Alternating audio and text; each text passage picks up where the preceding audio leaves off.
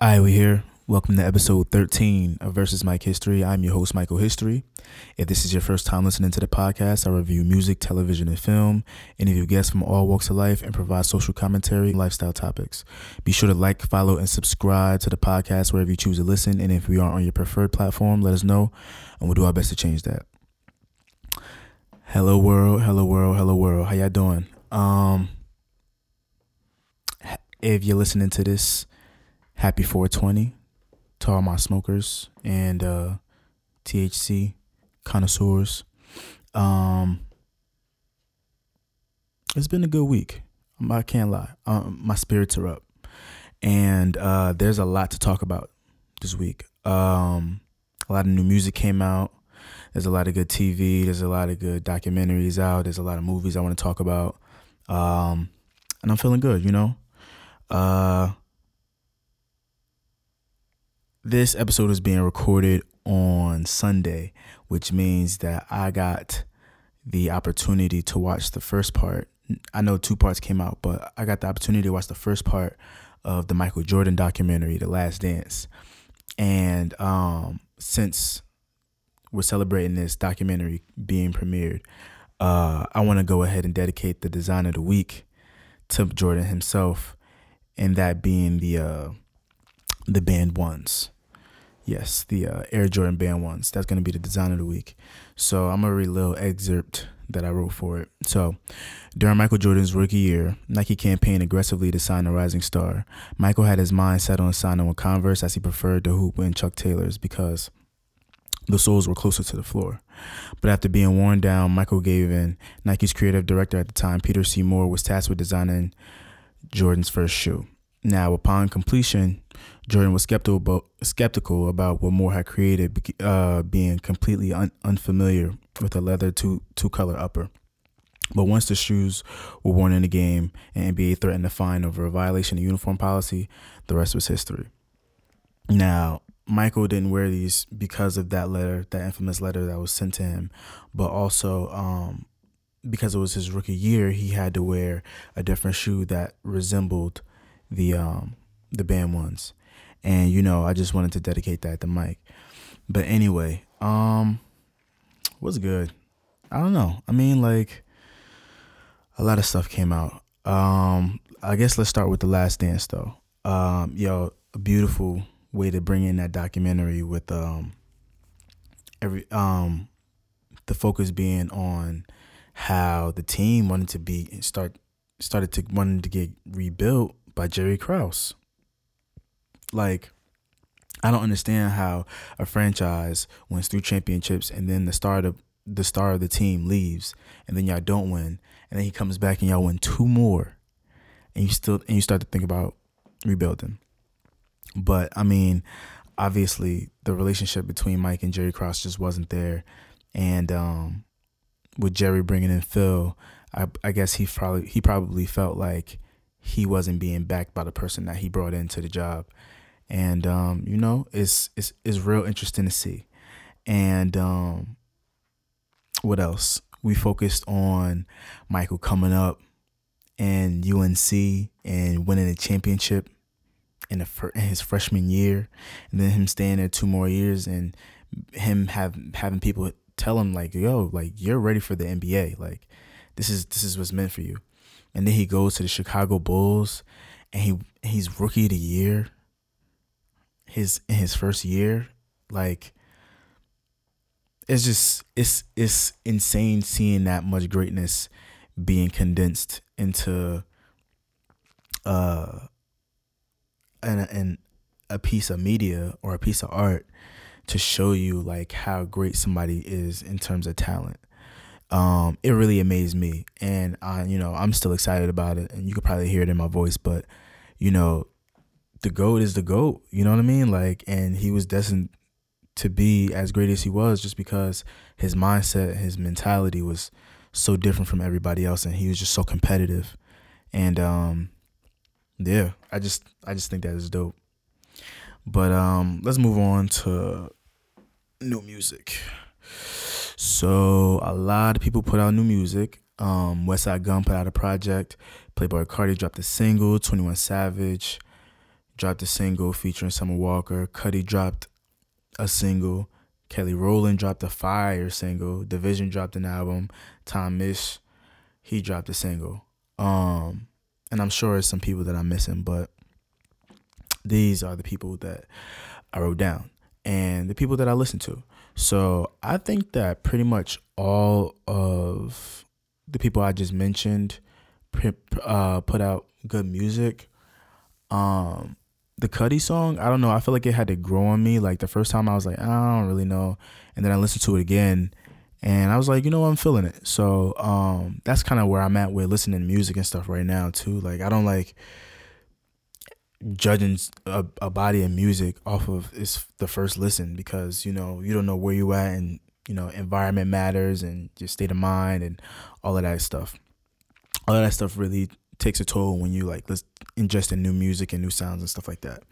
But um the 21 savage record with, with summer walker um i don't know. I felt like it needed to grow on me as well but it hasn't. Um i've been a summer fan since like she popped but like I don't know, like I I feel like two artists who would come together to make a hit record, it would make this this makes sense, but on paper, but like the execution just wasn't there.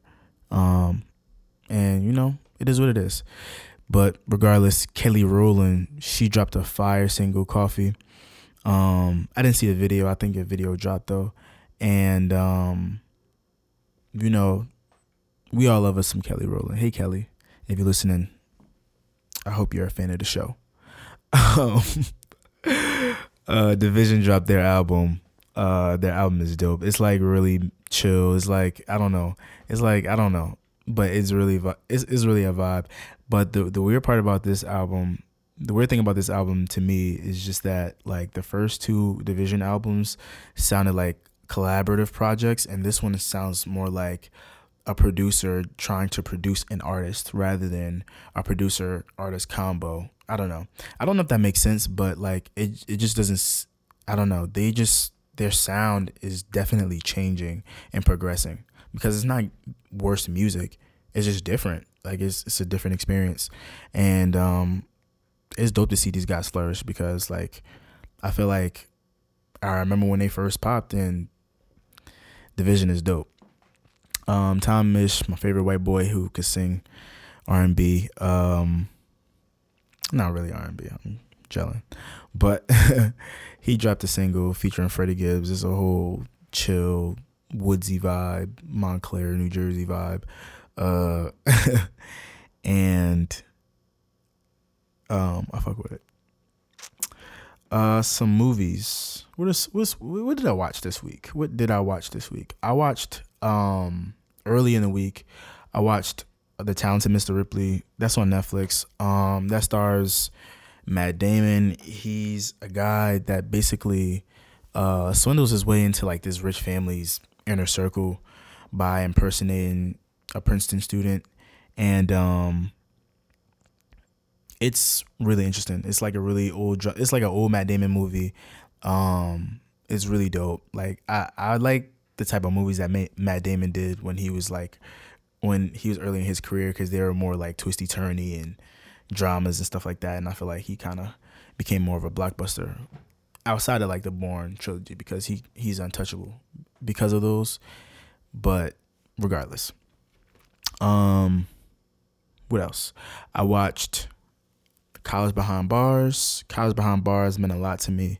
Um, because it's about the um, it's about this this prison in in upstate New York, and um, they have a they have a college program called BPI Bard uh, Prison Institution, and it's basically college, and it's dope to see. And the documentary the documentary basically follows a bunch of students that are going through the program and talks about their life and what they're studying and their relationships with the professors and they interview the professors and it's like a whole thing and it's really crazy because it just highlights how much education is important because they're all the prisoners are so articulate and they take it so seriously and people who aren't in prison they like take advantage of it and it just shows like a class imbalance. Like I'm getting in my sociology bag, but regardless, it was a very dope poc. I mean, it was a very dope documentary. Um, it's four parts. I would suggest everybody to go watch it.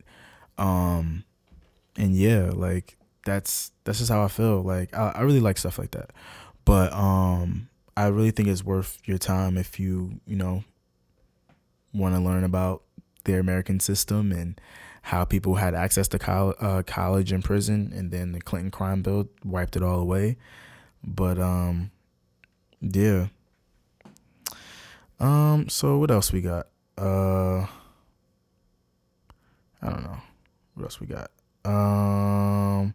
I guess we could talk about insecure now. Really? I guess so. Um. Insecure. Wow. Uh I just finished watching it before I started recording, and it was really interesting because I don't know, like it. Molly and Issa's relationship is getting real spooky. It's getting real spooky, and um, I don't know. I didn't really like. I wouldn't really put that big of a deal on it, but it just shows that we're supposed to care about how it's happening the way it is.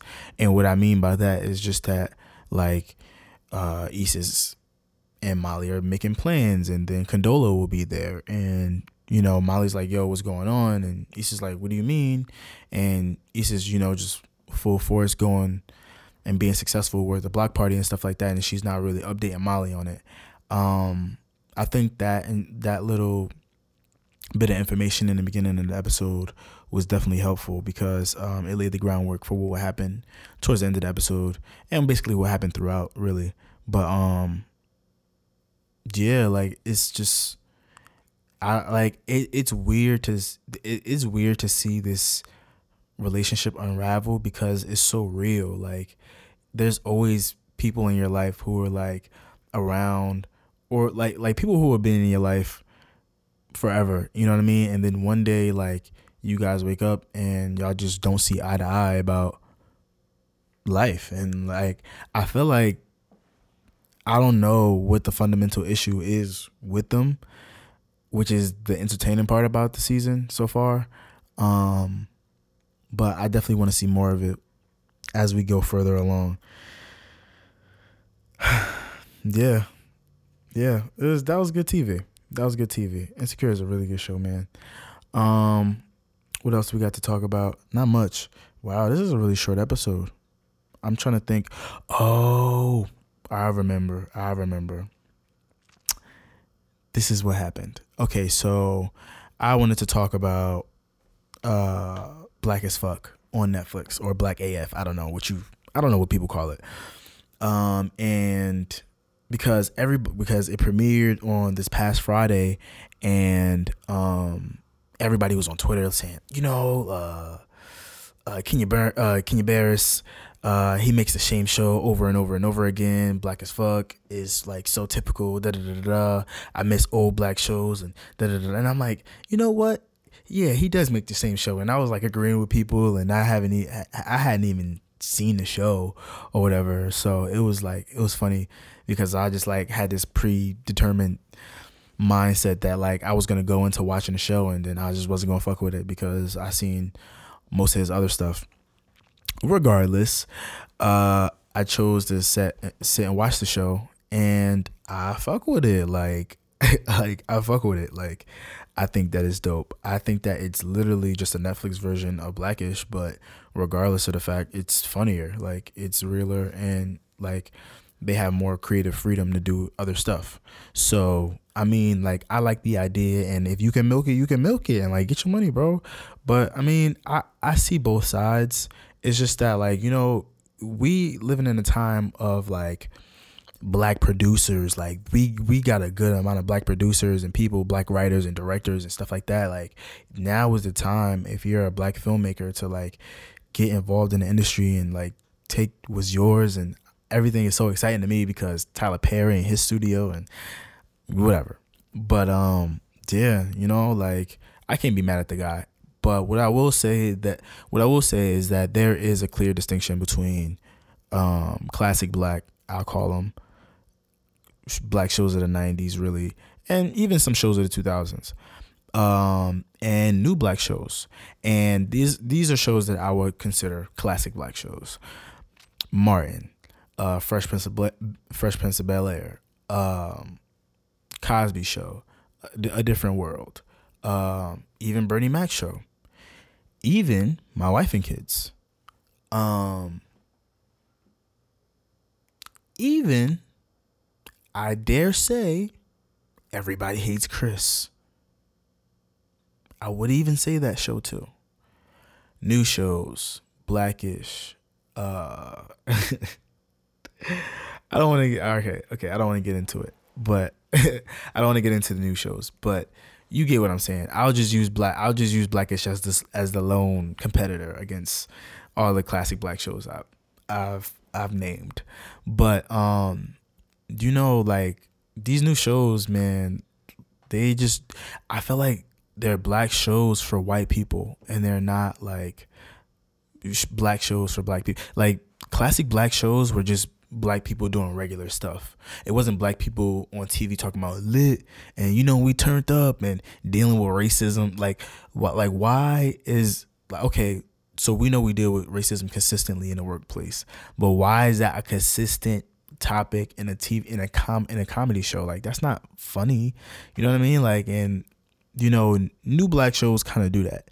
Um and you know, even like in I fuck with the show, but even the first season, the first two seasons of Insecure did that like with the We Got Y'all. But I know it was like a it was like a point to make with it, like oh, you work for this organization with like racist undertones, but like it's clear how the comedy has changed in terms of black shows because black shows used to be more like internal and we're going to focus on black issues and it's more so black people dealing with white now i don't want to say it's black people dealing with white issues because white people issues is everybody issues but um yeah it, there's a clear distinction. And uh, you know, it's just it's just funny to me that like people don't see that. And like I know that these new shows they get like really good numbers and you're getting syndication and everything like that. And uh, I salute everybody. You know, I am all for the black creator, but um, I just want to see more realness. You know, like not more like it's like rigid. Like oh, we want to create something that fits in every space.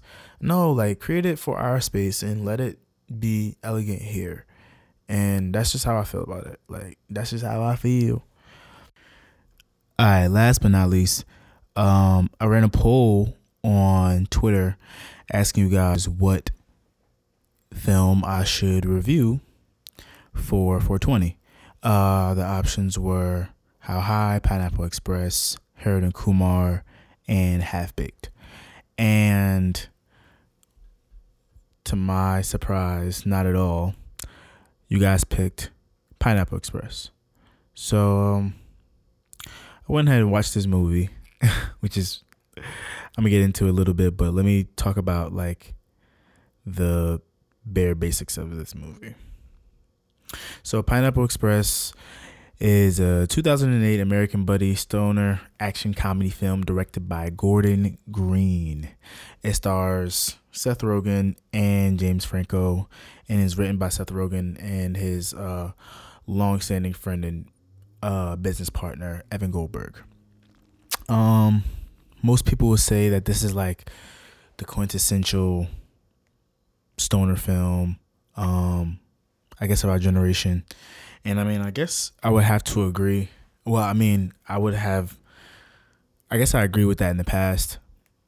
Um, and you know, like it's not a bad movie at all. I just have different thoughts. I have many, many thoughts after having watching it again this time. So Columbia Films released released the film on August 6, 2008. It grossed over 102 million dollars worldwide on a 26 million dollar budget. So it was very successful. And the scene, and the film received um, generally positive reviews from critics. And Franco was nominated for a Golden Globe award for his performance. Now let me let me get into it. Um, the movie is basically about a guy who's a process server um going out and serving people. And then like when he's going to serve this guy who like has this super intricate fucking uh weeds in uh weed business uh he sees him kill another guy. And he throws a joint that that guy happens to be selling only in that city um the main character's name is Dale starring um the role that Seth Rogen plays. Uh so the person who Dale buys the weed from is is Saul and he's boasting about how you know he doesn't like this is oh i'm the only person who has this in town yada yada yada. Dale's not really like trying to sit and chill with him because he wants to go meet up with his girlfriend but he's like all right i'm gonna smoke this with you yada yada yada they smoke a cross joint whatever cool now everything that happens after dale catches the guy ted um shooting the other guy, the the Koreans, I believe it was, or the Chinese. Um, everything about this movie is wild. Like, is is literally like, I feel like you definitely this is this movie is funny. I will say that. I like it still it still holds up for sure. But I don't know. Like my opinion about it just is just different now. Like it wasn't as funny. I don't know if it was like. I guess the and I don't know, this is gonna su- sound super social justicey, but like I was the whole time I was thinking like, damn, like I feel like black people could do this better. Um, that's just how I feel. Like, um, it's not like that's just how this is how I am with those types of comedies. Like I would rather see myself represented more, and um, that's not really what deterred me from it. It's just that it was a lot of things in the movie that like you know, as a kid, you know, it was like it's like kid humor, but like that stuff doesn't like the, it holds up from nostalgia wise, but in terms of um actual quality, I don't know. I feel like we give a lot of stuff passes for nostalgia because the plot line is stupid. Um, I, I I'll say that, and like I can tell that a lot of scenes were improv, and it's just fucking Seth Rogen and James Franco getting high throughout the entire shoot and saying these roles, saying saying these lines, and the lines aren't particularly that that interest that interesting. Like I caught myself on my phone multiple times throughout watching the movie, um, and I hate to sound like a hater, like on the when reviewing a 420 movie, but especially a movie like this. But it's just the truth. Like Pineapple Express is definitely a movie that's in, like you can enjoy, and I feel like the best way to enjoy that movie is definitely by getting high. And I feel like, I guess, if that's what makes it the best weed movie, then that's kind of trash. I don't know, cause I feel like a best. I mean, I don't know. I feel like how I I personally believe that How High is a funnier movie than than Pineapple Express it's just like the whole premise of like how the two guys meet and this like super by chance and the whole premise is ridiculous and i feel like the premise of pineapple express is almost too simple because like a lot of the things that happen throughout the movie is just like a big misunderstanding and um when it all comes like to com- climax towards the end of the movie it's just like yo how did they even get into this position in the first place and you know, I know it's all supposed to be goofy and laughing and jokes and stuff like that, but I don't know. That's just how I felt about it. And now I feel like a hater. But you know what? It is what it is. And that's my honest review of it. Like, um, I think that Seth Rogen and James Franco had good chemistry throughout. And I think that um Danny Danny McBride was definitely um and Craig Robinson um, both like had good performances and stuff like that. But a lot of the lines that were written for them were just like, this is not. I don't know. I feel like the movie is honestly a little overhyped. Like, that's just how I feel. I just I just feel that after that watch, like I'm like, yo, this movie is revered as the greatest. I mean, and it's about a strain of weed that didn't exist before, but that exists now. And um, you know, it's not even like it's a ridiculous adventure, but it's like I don't even know how to describe it. I don't know. But, you know, um I'm not like super I don't like super hate it. It's just I feel like there are better weed movies than that. Like and like and I was mad too because when I made the poll, I didn't um I didn't include Friday. And I should have included Friday.